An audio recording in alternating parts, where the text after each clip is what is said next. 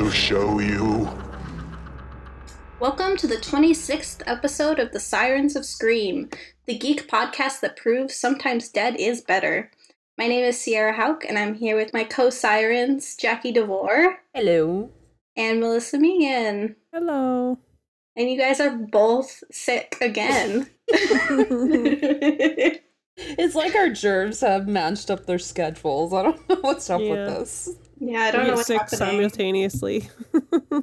Luckily, it's been on like episodes where you were already taking the lead and going to give us like all kinds of cool info anyway, so we can like chill.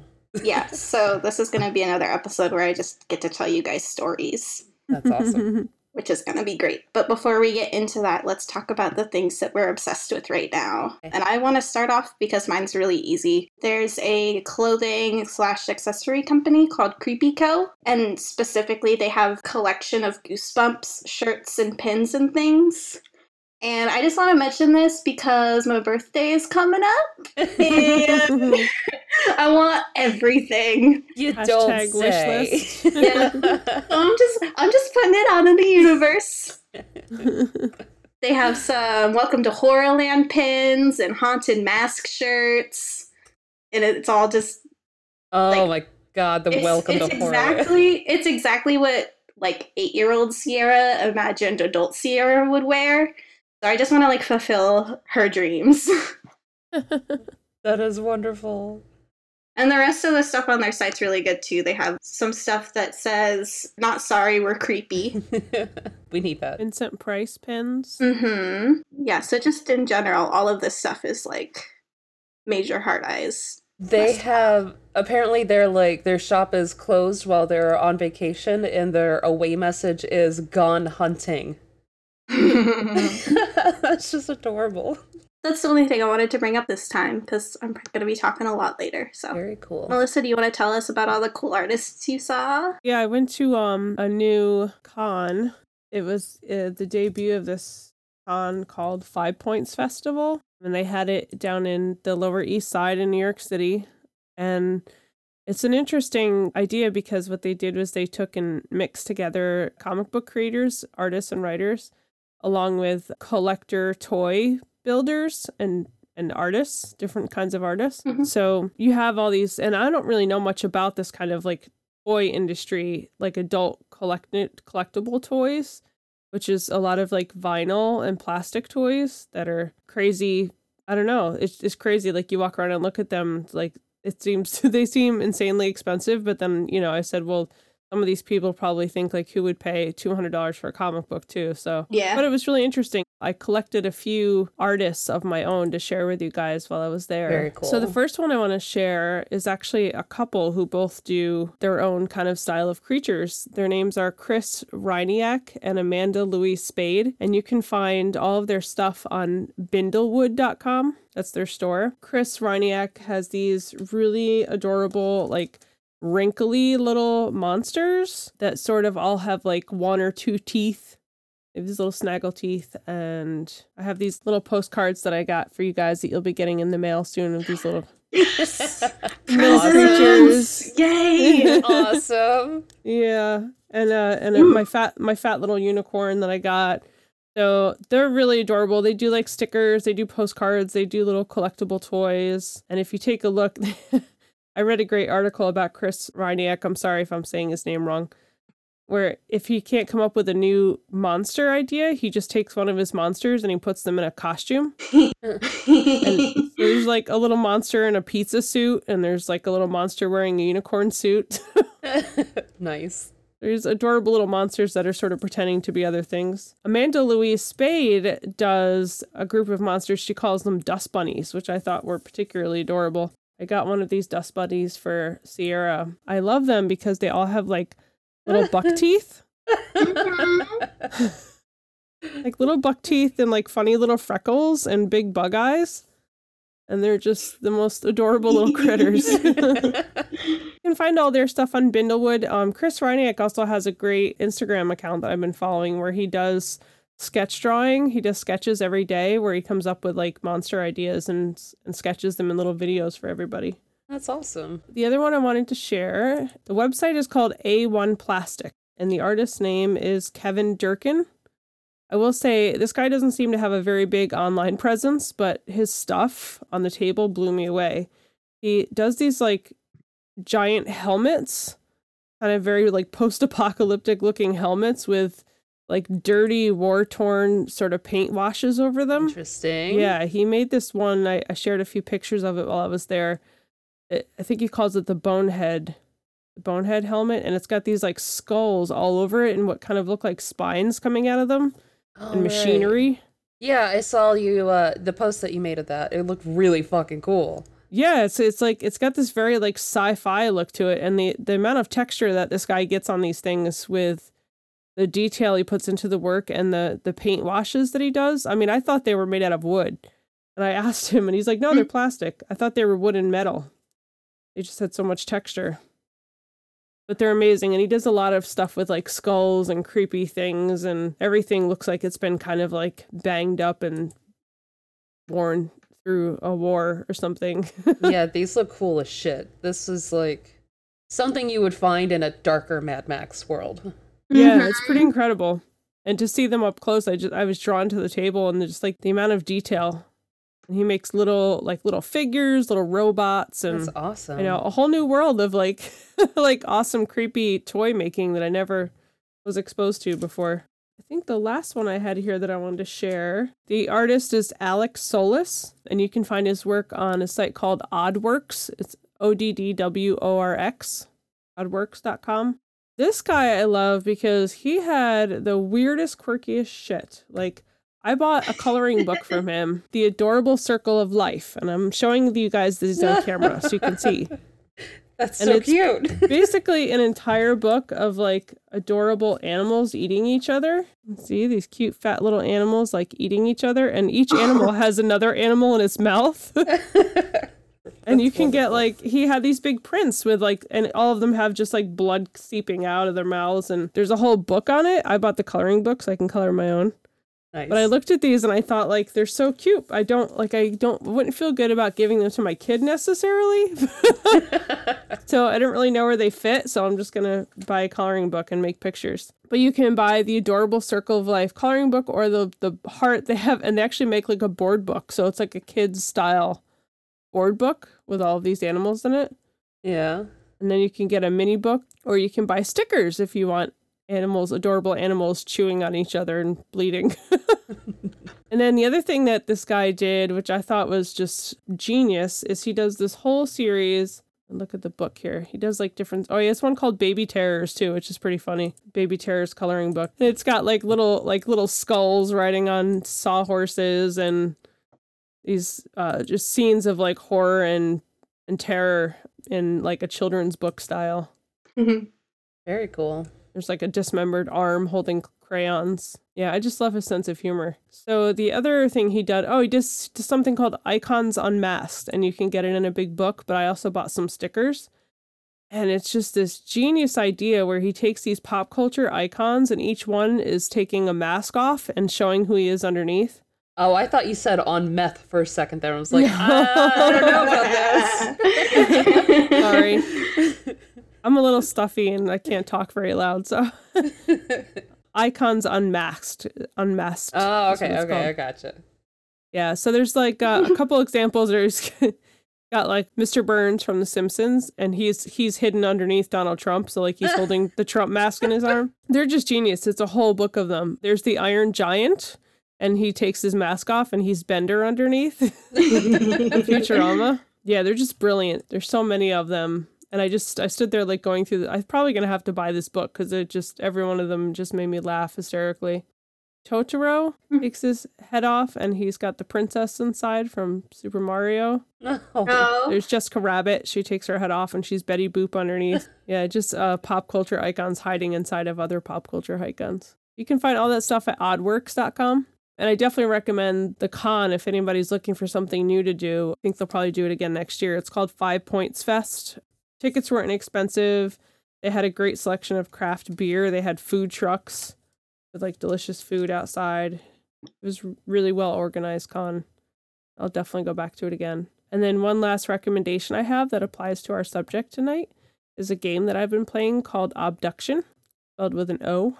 And it's from the makers of Myst, And it's very similar if you guys played the old game Myst, It's very similar to that. It's exploration game, point and click. It is a story of you get abducted. You're strolling around a, a nice, pretty lake in a campsite at night, and you're abducted by some sort of spore like alien organic thing that comes down from the sky. and you wake up on this other planet, and you're sort of trapped inside of like a dome that's made to look like Earth on the inside, like a like a hamster cage Hmm.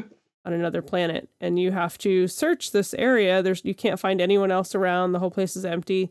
You have to search the area and kind of do a combination of like watching tapes, listening to recordings, finding notes and clues, and try to figure out where everybody went. Hmm. Yeah, it's really interesting. I've been kind of making my way through it, and it's a very quiet game because if you know if you guys play exploration games or some people call them walking simulators. it's a quiet kind of gameplay. There's not any battle or anything, but I really enjoy it because I, I get sucked into it and it's nice to just sit and kind of like roam around endlessly and open cabinets and look in doors and and this game is beautiful visually too. Nice. So I recommend it. Obduction. Love those kinds of games. Yeah.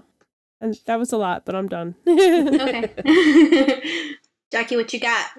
I've got just a couple here. One of them is Occult Crimes, which is a show that I stumbled on on Netflix. Each episode goes into some kind of religious murders.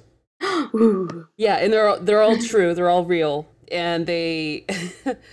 it's actually surprisingly well done. Like there, of course, there's the cheesy reenactment scenes, but the casting for the cheesy reenactment scenes is shockingly spot on.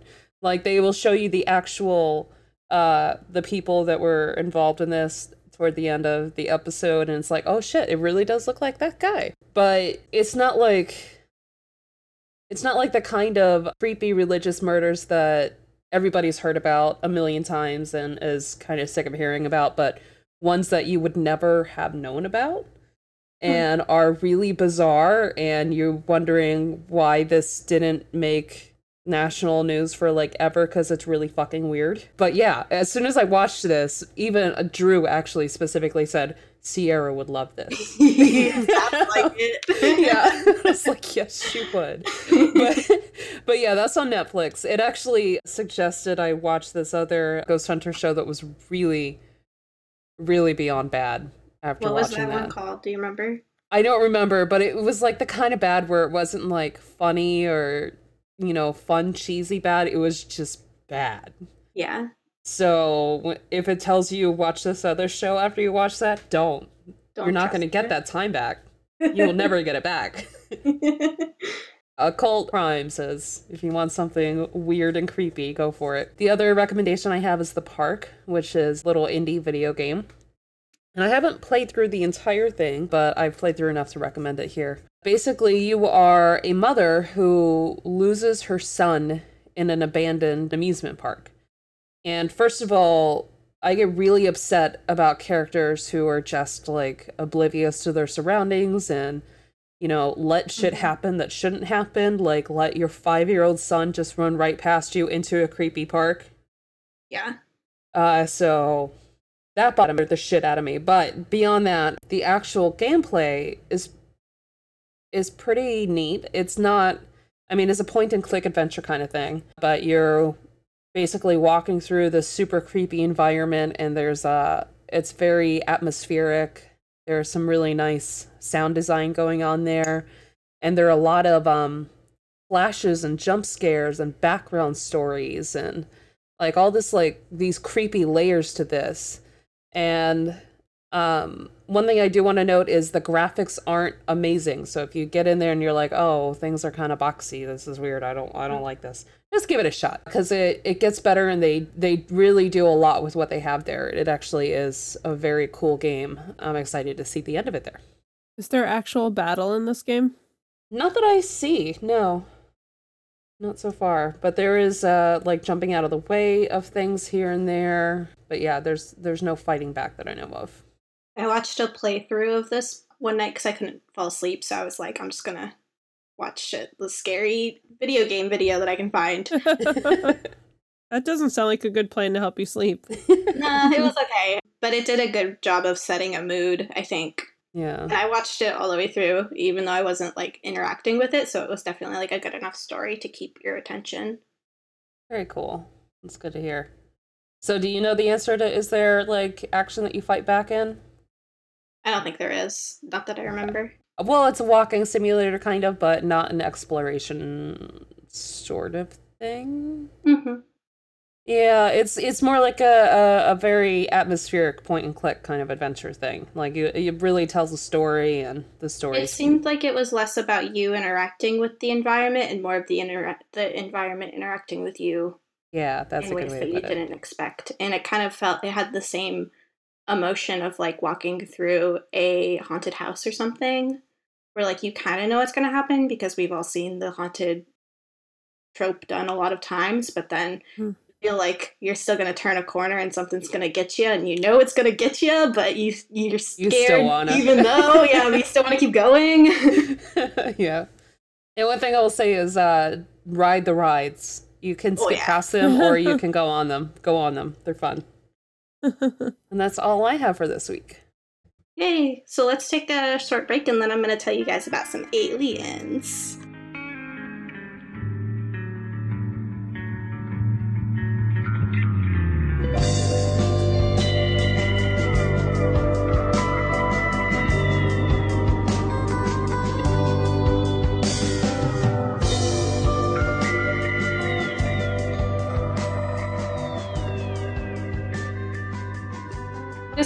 This episode, I mostly just want to tell you guys about the time when I was probably about 9 or 10 and my family and I saw a UFO. Ooh. Yes. So it was kind of, it was late summer. We were out of school, I remember, and it was towards the part of the summer where you get really, like, you've run out of all the cool summer things to do. My family and I were just, like, trying to find anything to kind of keep us busy. And by the time it got cold enough to kind of be outside once it once the sun went down we would go on walks downtown in ashland and go down to lithia park and lithia park has a big field and a duck pond when you first enter. And then once you go further back, there's play equipment and then there's all these trails. We were hanging out by the duck pond and all the ducks had gone to sleep. And we were just kind of quietly looking around, taking in the evening. I think it was probably a weekday because there wasn't too much going on and there weren't too many people around. We were around the Shakespeare Festival, and so we could kind of hear some p- the plays going on there. We were all just like being kind of silent and taking it all in. And my dad's looking up at the stars and he says, Oh, I just saw a shooting star. So we all, all look up and try to see it. And he's like, Oh, that's weird. That shooting star just changed direction. Hmm. Huh. And so we all locate this, what looks like a star, but it's moving at different speeds. Like it'll speed up and slow down and change direction. That's creepy.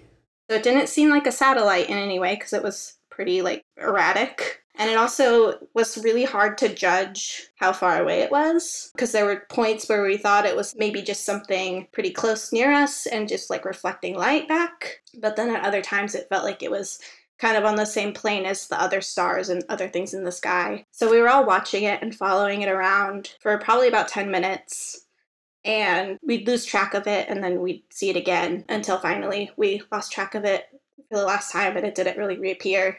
We're all just like really quiet for a while. And then finally we're like, that was really bizarre. then we just turned around and went home without really like discussing it much more. And then on the way home, we passed by this house that was full of people out on their balcony, all looking up at the sky, like they had seen something too, and they were trying to see it again. Did you talk to them? We didn't talk to them. They were kind of far away from where we were. Yeah. But it was reassuring to be like, oh, I bet those other people saw it too. That was super strange. So I'm convinced it was a UFO.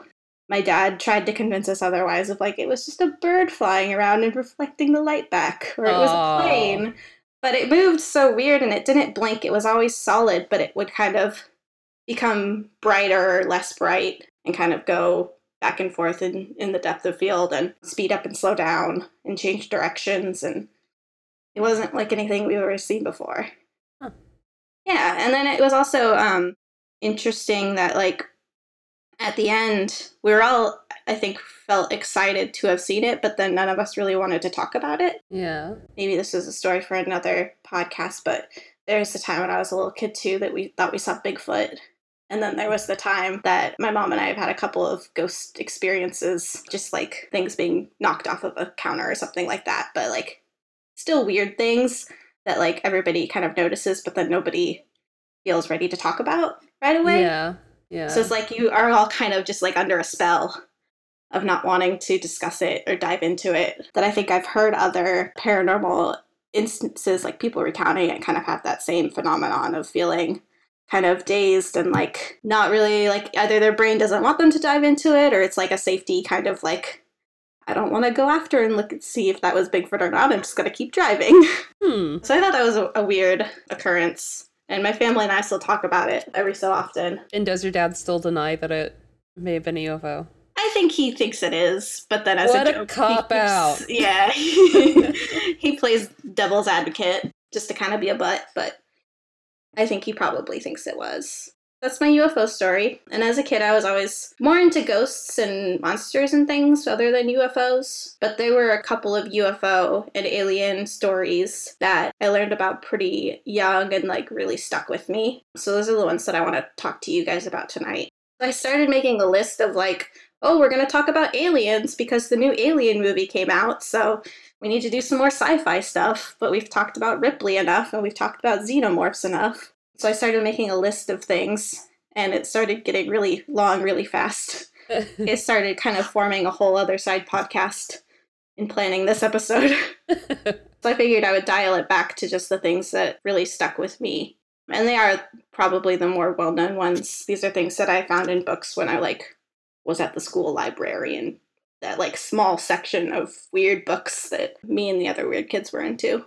The first one I want to talk about is the Kelly Hopkinsville encounter. It's also called the Hopkinsville Goblins case or the Kelly Green Men case. And the, this is the one that, if you hear about it, the aliens are probably referred to as goblins or gremlins. So this was in 1955 uh, near Kelly and Hopkinsville in Kentucky. A group of five adults and seven children all claimed on the evening of August 21st that their house was taken over basically by about a dozen or so small goblin creatures. For nearly four hours, this family was holding off these creatures. They were in their house and they would see the, the goblins kind of peek in the windows and try to get in the house and hear them up on the roof and then kind of go away and then come back. And these people were just terrorized for hours until finally they showed up at the police station trying to get cops to come and, and protect them from these aliens. And the cops were like, oh gosh, these people have been like firing guns and like causing a ruckus. We better go make sure the neighbors aren't pissed off or something. And so the cops show up, show up. They don't really see any evidence of aliens. They see that people have shot holes in their walls and things to try to ki- get these aliens. oh no. I know, but it's five. It's five grown adults and a bunch of kids all claim to have seen the same thing. And because it was such a long encounter, it went over the span of hours. This is one of those cases that is like kind of extraordinary that all of these people are agreeing that they see the same things, but then also that it was so like in depth and there was so much interaction. And then later on, there were kind of additions to the story of people saying like, well, also the the aliens were hovering and can kind of like glide over the the ground, and also that they they were kind of glow in the dark and that they left this residue, which could have been this like glowy moss that is actually like not paranormal or anything like that. Is like just a thing that exists. Like the kind of thing that's bioluminescent. Yeah, that kind of thing. Which I don't know if it's native to that area or not, but that's one of the things that people use to kind of explain this away is these people were mm. just drunk and crazy and a lot of the agreed upon explanations are that these people just saw some great horned owls looking through their windows and got scared. which is maybe true. They That's an absurd way to explain that. I know. So the the aliens were described as having uh, large pointed ears, claw-like hands, eyes that glowed yellow, and like really long, kind of spindly legs. Probably being around like three foot tall or so. Yeah, that doesn't sound Which like some doesn't really sound like an owl. Maybe they have a Um, raccoon problem. Maybe, but those are some whack raccoons. Either way, this is like, I'd say probably one of the more well known UFO encounters or alien encounters just because it's so freaking bizarre. That is weird. Oh, I, I just sent you guys a link to a picture because I don't know if you've ever seen the horror movie The Gate from 1987. Mm-mm. I But the think so. description of these goblins reminds me of these little demons that climb out of a hole in the backyard. That's they funny. like Ah, they invade the see it. house. Yeah, and these these two young Mhm. boys like trying to fight them off as they try to get into the house. Yeah. well, apparently, these creatures were the inspiration for critters. Okay. And then there's also a Pokemon that's based off of these guys. Which one? So these guys in the gate may have been influenced by them too. Maybe. Uh, the Pokemon's name is Sableye.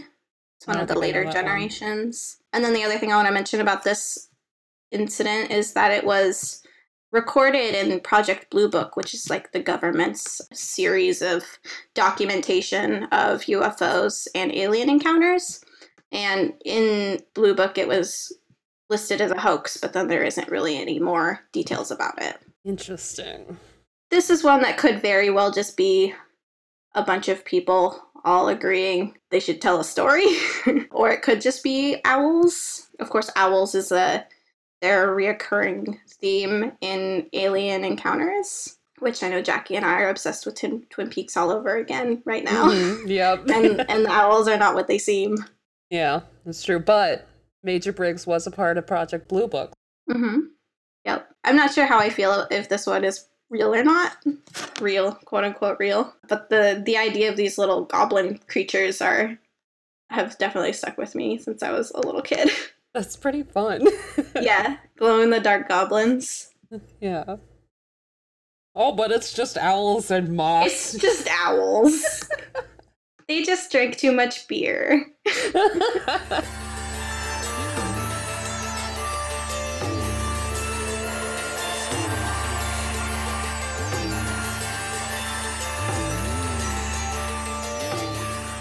The other one that I want to tell you guys about, probably a little bit more in depth, and it's the experience that Barney and Betty Hill had in 1961. They were driving through New Hampshire through this kind of rural stretch of highway when they start to see this big ball of light. And at first, it feels like it's kind of far off in the distance. And then all of a sudden, it's up above their car, and they jump out of the car to check it out and it kind of disappears and then it comes back again. Barney takes out some binoculars and looks into this flying saucer and sees probably half a dozen humanoid creatures looking down at them. Betty and barney are looking at these creatures and the creatures are looking back at them and all of them except for one turn towards this panel on the wall. And barney immediately is like oh shit they're going to get us. They jump back in the car and start to drive away as fast as they can.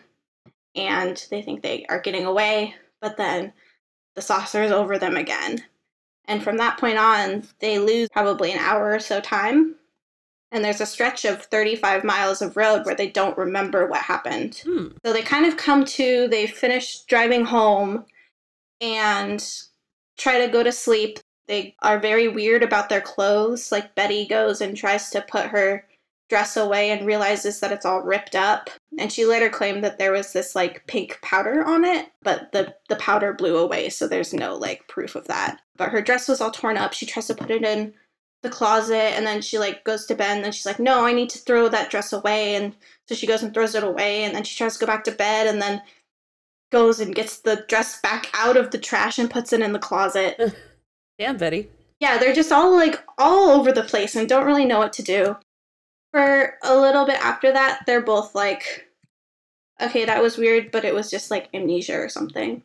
Until Betty starts to have these weird dreams, probably about a couple days later or so. And for five nights, she has these dreams that just take over her whole life, dreaming that they're out in the woods and these four and a half foot, five foot men with gray skin and like no lips, and they look like people, but they're not quite people, take them into the saucer. And she sees her husband there, and he gets taken away, they get separated. And it's a pretty classic kind of alien examination, I guess. They take some like scrapings of her skin. They take some fingernails and some of her hair. And throughout this whole dream, she's she can kind of understand what they're saying, like they're kind of speaking English, but then they're also kind of speaking their own language and they don't speak English very well. And they never really talk to her or move their lips to her, but she kind of understands what they're saying. And then she's kind of being led off of the ship back to her car, and what she kind of determines to be the leader of the aliens gives her the this book. And then right as she's getting off the saucer, there's this commotion amongst the men who try to like bring her back. And then the leader is like, "Oh, I'm sorry. They say that you can't have the book, and that also you're not allowed to remember this even." And so she remembers in her dream telling them, "Well." no matter what, I'm going to remember this eventually. And then in her dream, they tell her, okay, get back in your car, watch us go. And then in her dream, they continue their drive. Huh. So it's the dream is like supposed to be what had happened. Right. And of course, that's really unsettling. they start to kind of talk to people in their church about it. And some people mention hypnosis. And Barney is convinced that they have not been abducted. He thinks that's insane. But he thinks that being hypnotized might help both of them at least not be so anxious about this experience um, and Yeah. kind of put it behind them. So they eventually find Benjamin Simon, this doctor in Boston. And the encounter happened in, let's see, late September. She's having dreams in November. And then they meet the doctor in December. And he kind of conducts initial interviews.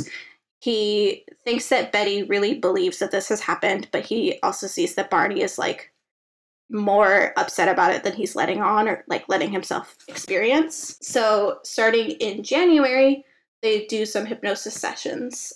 They work together and do these sessions over the next six months. Throughout these sessions, he keeps them separated so that they can't hear each other's stories and then make up things based on what the other person's saying Yeah. um, or influence each other. But Barney goes through hypnosis first.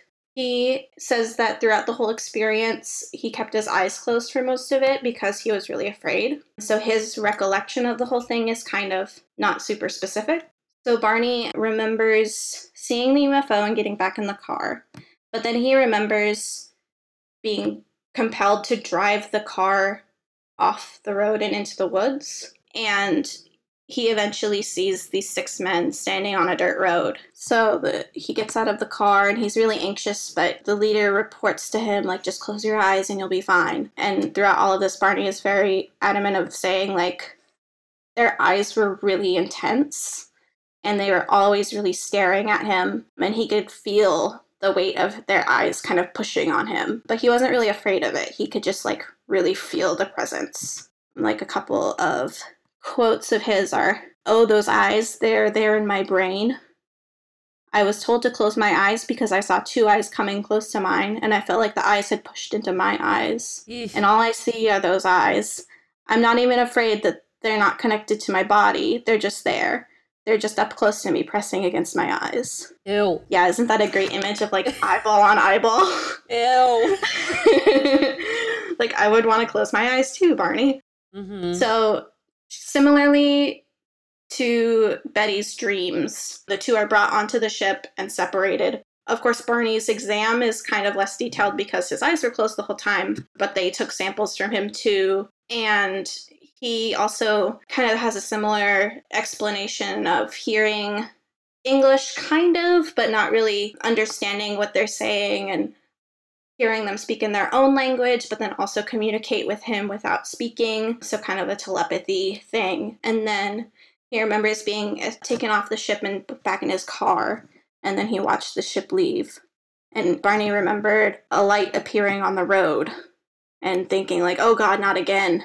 he and Betty both kind of remember seeing this orb of light on the road, which in their explanation, it's kind of hard to understand what they mean if, if it's like a physical ball of light like plopped on the road or if it's more of like on the horizon. Mm. But it's brought up again and again because a lot of people are saying like, well, they just saw the moon or they just saw Venus or something. Like they're trying to explain away what these people saw. But at that point at night, the moon had already set and it seemed like they were describing this ball of light as being like really close um, rather than out in space. And then they remember these buzzing noises and like their car kind of being hit and then there's these marks on their car that weren't there before and things like that like marks on the car and like her dress being torn and Were there marks on them? Because they say they took like samples and fingernails and things.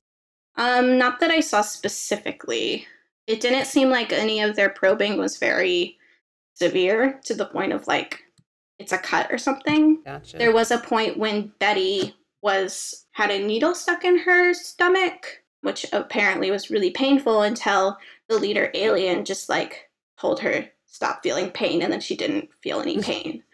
so that's a cool trick. yeah. um, and so in Betty's hypnosis sessions, she pretty much explains her dream, but then her descriptions of the beings are different. Hmm. So in her dream, the beings were more human, just like kind of something's off, and you can't really tell what's what. But then in both of their hypnosis sessions, they described the aliens as being hairless and having like it's hard to describe like eyes that kind of aren't on the sides of their head but aren't like where they should be on the human face Hmm. so that's that's a something that's different and then betty when she's under hypnosis she describes this star map that she's shown and so part of her treatment or healing is that Simon, the doctor, is tells her to like draw the star map that she sees. So she draws all of that, and that's kind of put away for a while. And then Simon, after all of these hypnosis sessions, he concludes that Barney's recollection is probably a fantasy inspired by Betty's dreams um, and what Betty told him about that. And he doesn't believe that they saw a UFO or had this interaction, but he believes that they believe that they did. Mhm. So he kind of skirts around saying one thing or another, or really committing to a prognosis or something.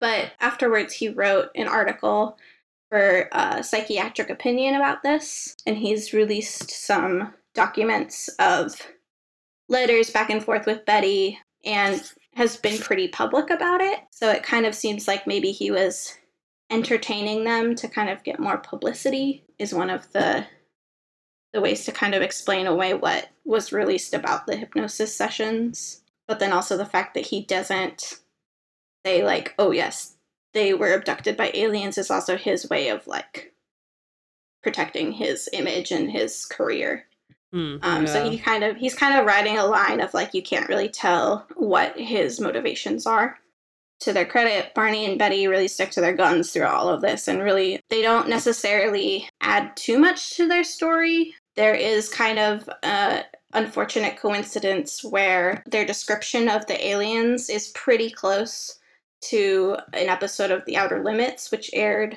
about two weeks before they had the sessions. Huh. Would make me really sad to think that they saw this alien on TV and they were like, "Oh yeah, let's see, that's what it was." Maybe it's just a coincidence, but Yeah. Betty claimed that she'd never seen at the outer limits, but you know, who knows? And then again, Project Blue Book concluded that sighting was probably weather balloons, which is a Of favorite. course. Yeah.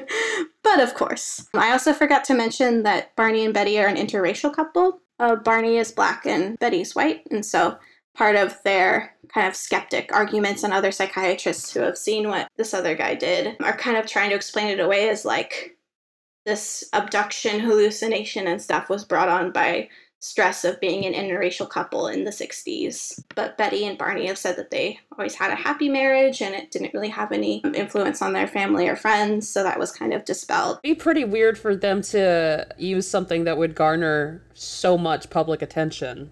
Yeah, I agree. Also, are we not going to talk about how their names are Barney and Betty, like from the Flintstones? yeah, I know. I don't know if there's any kind of relation there or if anybody else has made jokes about that even, but Maybe it was late in frustration over being picked on about their names. yeah, maybe it was. Nothing to do with their races. Maybe they were like, I'm tired of being those Flintstones couple. Let's be that alien couple now. Betty always really stuck to her guns. Probably for the first couple of weeks. Didn't really give out too many details because she was afraid of being called crazy. But then once she had the dreams, I think it really changed her whole thought process and how she interpreted the world. There's a bunch of letters that I found of like her handwritten letters back and forth with the doctor that they're working with. And first of all, her handwriting is amazing. It's like this really beautiful script and it's all the like perfect size and like the same height and it never like goes off the line or anything. um, so I'm just kind of I'm obsessed with her for that alone. How anybody could have such beautiful handwriting. I just don't understand. maybe she's an alien. maybe. Maybe the aliens gave it to her. Yeah, maybe. but then later on, uh, about five years later after the incident, a guy named John G. Fuller wrote a book called The Interrupted Journey, which really gets into the details of their, this whole story. Part of that book was published in a magazine called Look Magazine, and it it was a really popular book, which Betty and Barney kind of at that point it's a little hard to tell if they were using it as a publicity stunt at this point. Mm. But five years after the incident, I don't know. It it could go either way of saying like maybe there enough time has passed that this shouldn't still be a big thing and they should just like move on with their lives, or if it's like, oh, five years later, our popularity is kind of starting to take a turn and like people are starting to forget about us. So let's put out this book. But Betty has always been really interactive with like the UFO study community and she's done a lot of talks and things. And so I read different accounts of like people saying, "Oh yeah, she's so like right on and like really wants to like explore this whole concept of what's the word hypnosis and like regression and trying to interpret dreams and things and like what this could all mean and like giving a voice to people who have had these like really traumatic experiences. But then also they i've heard some other stories of her doing these talks and like just going on and on and on and like way beyond the time limit that she had and like having to get like booed off the stage basically to like make her stop. Oh, jeez. so i'm not sure really where betty is at with all of this but she's really sticking to her guns throughout all of it. And then there's one last thing um, the star map that she was supposed supposedly shown. So she drew what she remembered in like 62, 61, 62. And then in 1969, this star catalog was published of just like really intense documentation of stars. And so there is a section of the star map that was released that matches up with what Betty said she saw and what she was apparently told. Interesting. And she remembers seeing the stars, and then there's also some with lines that are supposed to be trade routes, and then there's some dotted lines that are supposed to be like traveling roads that aren't used as frequently. And so, just coincidentally, this cluster of stars that she remembers seeing also matches up with some existing stars, which some people have said is like, oh my gosh, that's proof. But then people, even as notable as Carl Sagan, are saying like, it's just a random alignment, it's just a coincidence. So there's a lot of stuff here where like it could be interpreted as like, yep, that's proof. Like, oh, the, the the moon had already set by the time that they saw the the orb of light on the ground or on the horizon but then there are some some ways to explain away like oh no they're just kind of doing it for attention or maybe they they thought they were and then it kind of got bigger than they thought it was going to get and then they just kind of rode the wave Yeah. but the image of this couple in a car being chased by a UFO on an abandoned highway is one that has always stuck with me I imagine so. That is very. I don't even know how to describe what i know isn't it it's striking Yeah, yeah. And of course, there was an episode of The X Files that was inspired by this called um, Jose Chung's From Outer Space. Yeah, I remember that. Oh, very cool. Those are my maybe my favorite, and also some of the more popular alien encounters. There's a lot more, of course, that we will get into. I found paradise the swift sleigh. I recall the glow of your dear dark eyes. I want to know a little bit about the black eyed children, though. So the black eyed children are similar to kind of the men in black.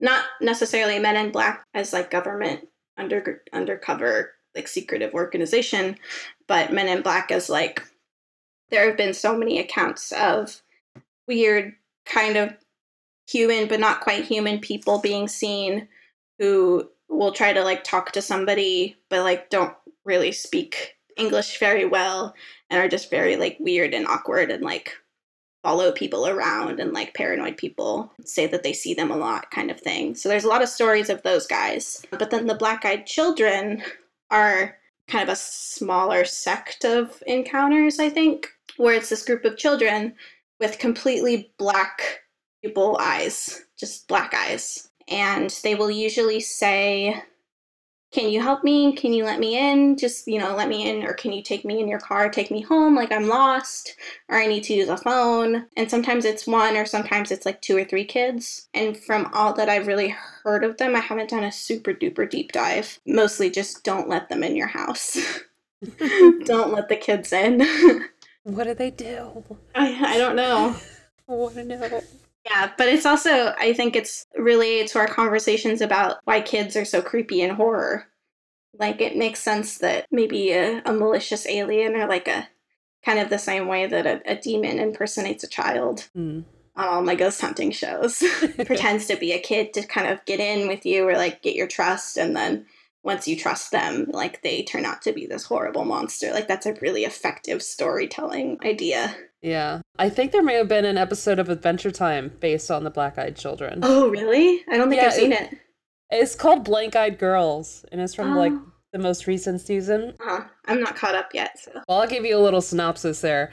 Finn and Jake hear on really bad radio station that there are things called blank eyed girls walking around terrorizing people. And they get home and they find one in their house. Hmm. And she's creepy as shit, so they call into the radio station and it's Starchy being stupid. And Starchy's like giving them all this terrible advice that just keeps attracting more and more and more blank eyed girls. And I'm just gonna spoil good. the shit out of this for you because I want to, and I'm sorry. Mhm. Finally, they like get the blank eyed girls to um, stop just dancing around and being weird, Mhm. and they pull off their eyes, like their big giant black eyes, and they have little black eyes. And he's like, Jake's like, oh, you're just kids messing around. I'm gonna call your parents. And then they pull off their big long wigs, and he's like, well, this got weird. And then they unscrew their heads, and they have like this weird little screw top on top of their neck area. And then they peel away their skin, and they turn into these weird aliens and float away into space. Wow. so yeah, Yeah, that's weird. let's assume that's what the black-eyed children do when they get in your house. My kid does that every night before bedtime. Oh, my. Just to like try to get you to let him stay up a little longer. Like, It's- yeah, it's a bedtime battle every night. Peels his face off, reveals his true alien self. so I'm looking at the Wikipedia page for Black Eyed Children, and it seems like it's maybe related to Creepy creepypasta, or it was Mm. adopted by creepypasta. And it says the supposed origins of the legend are from some 1996 post- postings written by Texas reporter Brian Bethel on a ghost related mailing list relating to alleged encounters with black eyed kids. He describes encountering two such children in Albany, Texas, Albany, Texas, in 1996, and claims that a second person had a similar unrelated encounter in Portland, Oregon. Surprisingly, the Wikipedia page doesn't get that deep into it, though. Oh, I will dig. I know, me too. I heard about them on the Boogie Monster podcast, which is Kyle Kinane and Dave Stone's podcast about weird things, and also just like about what food they ate that week. But the black eyed kids have been said to be extraterrestrials or vampires or ghosts. So maybe they aren't necessarily aliens, but they seem to kind of have the same like show up in random places and talk to seemingly normal, kind of average people in the same way that uh, Men in Black do. Hmm. Very cool. I mean, creepy, but cool. Yeah, I would not like to encounter these children. You always gotta wonder, like, what you would do in that kind of situation. I know, you 'cause know? you, like- you don't want to be the asshole who just like doesn't help a kid that's actually lost. right, and you also like want to remain level-headed, and you know, you Mhm. want to think that you're gonna be that person that will handle this with like race and strength, but yes. we're not gonna. And you don't want to let the monsters know you're scared. Yeah, exactly. Anyways, I could have gone off on like a billion tangents in this episode, so I kept it brief, I think. We might have to have a follow-up episode. I would love to, yeah. I think it's cool. One of our friends, Walt Keegan, mentioned that he believes in intelligent life beyond our planet, but doesn't think that they've ever visited us. Hmm. Which I, I feel like Aliens is kind of that genre of horror where even people who don't like horror can kind of get on board with it because it is kind of like, well, if the universe is infinite, then everything is happening out there. Yeah. But then it's just the the next step of like, are they actually doing all these things and interacting with us and telling us how to build pyramids and abducting us and probing people and things like that? Yeah, and it seems like they have that same kind of stigma that all supernatural stuff has, where like people want to, people who consider themselves rationalists don't really want to say, yeah, these, Associate. Yeah, they don't want to say this is happening because, you know, they want to rationalize that away for other reasons, Mhm. which is, I don't know, I think it's kind of a bummer. like, I think it's kind of, at, this, at this point, it's like arrogant to think that we're the only intelligent life form out there. And among so many other reasons that I'm sad that Hillary wasn't elected, she also promised that she was going to release everything about Roswell, Ooh. Which Eh. it's my vote. I want to know more about what the government knows. yeah. There's so many documentaries of like supposedly ex Air Force or just Army people who have encountered UFOs while they're out flying planes and things. And they pretty much always get excommunicated by whatever. Yeah, they they're always like not allowed to tell their family, of course, and then like they just like I retire right away hmm or are like bullied into keeping quiet or something, which makes Yeah. for a good documentary because then they're like, I'm not supposed to be telling you, but fuck the government. I can't keep this secret any longer. pretty much. hmm And then um, some recommended watching. Uh, one of my favorite things ever because it's super duper cheesy, but Alien Autopsy Fact or Fiction is on Is that from the 90s? Yeah, and it's so oh my good. god. I remember that. What's his name from Star Trek is on it. So yeah, if folks want to get get deep into the alien lore, y'all should watch Alien Autopsy and and read this book about the hills, which I want to read. I haven't read it yet. Barney and Betty Hill. Mm-hmm. And I see you put a uh, UFO hotspots list here. Phoenix, Arizona is where my best friend lives, and now I'm all worried about her. She's gonna get abducted. Oh no! run from the lights, Blue, run! Yeah, it's funny looking at this map. So much of it is concentrated on the west western side. Yeah.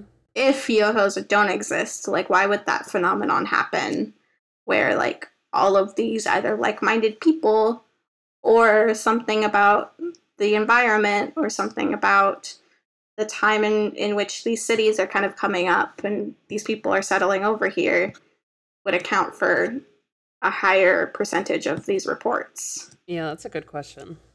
How many people getting lost in the desert? Maybe, or up in the woods in, in Washington and Oregon. Or tripping on that cactus acid. That too. Peyote? Yeah. Yeah. so before we before we stop, I want to know if you guys believe in aliens. I do. I firmly do. Do you think that people are getting abducted and interacting with aliens? I honestly would not doubt that it happens. I don't know that it happens with the frequency that it's uh, reported, and I'm absolutely sure some stories are made up or exaggerated. Oh yeah, for there. sure. But I do think it does happen. I believe that there's life on other planets. I do not believe that people are being abducted or that aliens give a crap about what we're doing on our planet. Yeah, that's the other thing. Because if you think of like, if beings are progressed enough to be able to travel to our planet, do you think they'd really care about like whatever we're doing over here? Like I'd imagine they would abduct us basically to like as a scientific study, pretty much. Yeah. Like what is this little creature? Nearly as interesting as we think we are to other species. Mhm. Yeah, the alien thing is a like a love hate thing for me because I love sci-fi stories and I love stories of being in space. Mhm. But I find that alien abduction stories and like alien UFO sightings, those things go into such a kind of hokey space Mhm. and it's just really hard for my my my scientific skeptic brain to not to not write it off and you know like even ghost stories while i don't believe really in ghosts unfortunately i wish i could but um you know i can kind of reserve some reserve that scientific side of my brain and kind of go okay well it's just fun to pretend that these things exist and like Mhm. you know, it's a bit of a spiritual faith sort of arena. So, you know, you can kind of say, well, maybe, you know, we can let people kind of believe in this because it's it's has to, it's connected with their faith or with their Mhm. spiritual ideals and things like that, but aliens are tough for me just because it's a physical thing that like has to be proven or disproven Yeah. and I have a hard time kind of like existing in the middle on that and just I tried to watch a whole bunch of I went through I fell down a rabbit hole on YouTube a few days ago watching videos on alien abductions and I shared some of those stories with you too that I was seeing on these videos and Yeah, some of those are absurd. it just yeah it was like oh my god they're just such a huge realm of insanity in Yeah. this on this subject out there Yeah, for some reason, the people who have like weird sexual fantasies, weird, I mean, not not judgy, but you know, out there are Out like there, also yeah. like into aliens. Like there's a lot of crossover in those two in that Venn Really into diagram. aliens. Oh, yeah, Yeah. there's a lot a lot of dudes who claim that they've seen aliens because those a- female aliens come looking for them and you know Mhm. they just want to get their clothes off and Clearly. Yeah. If we're skeptical about like aliens coming all the way to Earth to learn about us, there's definitely not a way that they're coming all the way over here to get that D. For real. because It's not, earthmen you're not that great, Josh. Yeah. Calm down. earthmen are god's gift to to the entire universe Pretty Mhm. much, yeah. not just to women on earth well it's also they're also attached to a lot of um what's the word i'm looking for uh like conspiracy theories hmm So, you know, once you start getting into alien stories, and you fall into that hole of like conspiracy theorists and those And what does sort the of government know? right. And those people kind of, yeah, it's like it's a whole. It becomes a conspiracy theory party party really fast with hmm all kinds of weird places. So, And that's another realm where it's like, well, some of this might actually be true, but you guys are being real crazy about it, so Yeah, you're ruining it for the rest of us. yeah. It is interesting though, Melissa, what you said of like, it is such a uh, kind of you want to logic it away and like make sense of it, but then I'd imagine any kind of interaction with an alien or a flying saucer and like being brought on board or something like that would be so traumatic and like really really emotional to where Mm. those two those two sides are blending together creating all that kind of tension i think that's what makes aliens interesting i'm less Yeah. into the whole like the government knows everything and they're hiding it from us or they're using alien technology against us or something or they are uh, the government is full of aliens They that's are a whole aliens. thing yeah all the I find the idea of- being in space really intimidating and scary. yeah. Mhm. Even like in this game Obduction that I'm playing, you know, the idea of like being on another planet with nobody around. Yeah, it's a fear of the unknown with no lifeline. Yeah, and sort of that like, you know, being uh separated from everything that's familiar and known. Hmm Yeah. And you have to surrender any kind of agency because, like, just imagine flying on a plane or traveling is like so stressful in and of itself, and then like leaving everything you know on Earth. Is that to like a planet. billion? Yeah. yeah. It's so scary. Aliens, man. Aliens. Aliens.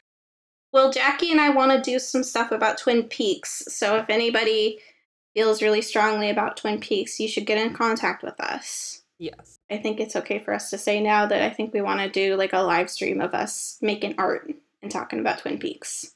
Absolutely. And we just both got really busy. We meant to do that last week and then it didn't happen.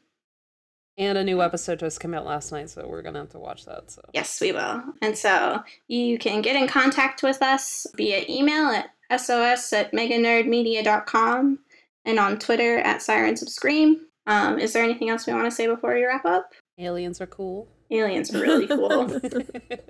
Sirens of Scream is a member of the Meganerd Media family. You can visit meganerdmedia.com for geek related content, columns, reviews, interviews, and videos. And you can also find us on Facebook and Tumblr. I'm at Sierra Hauk on the internet. Jackie, where can people find you?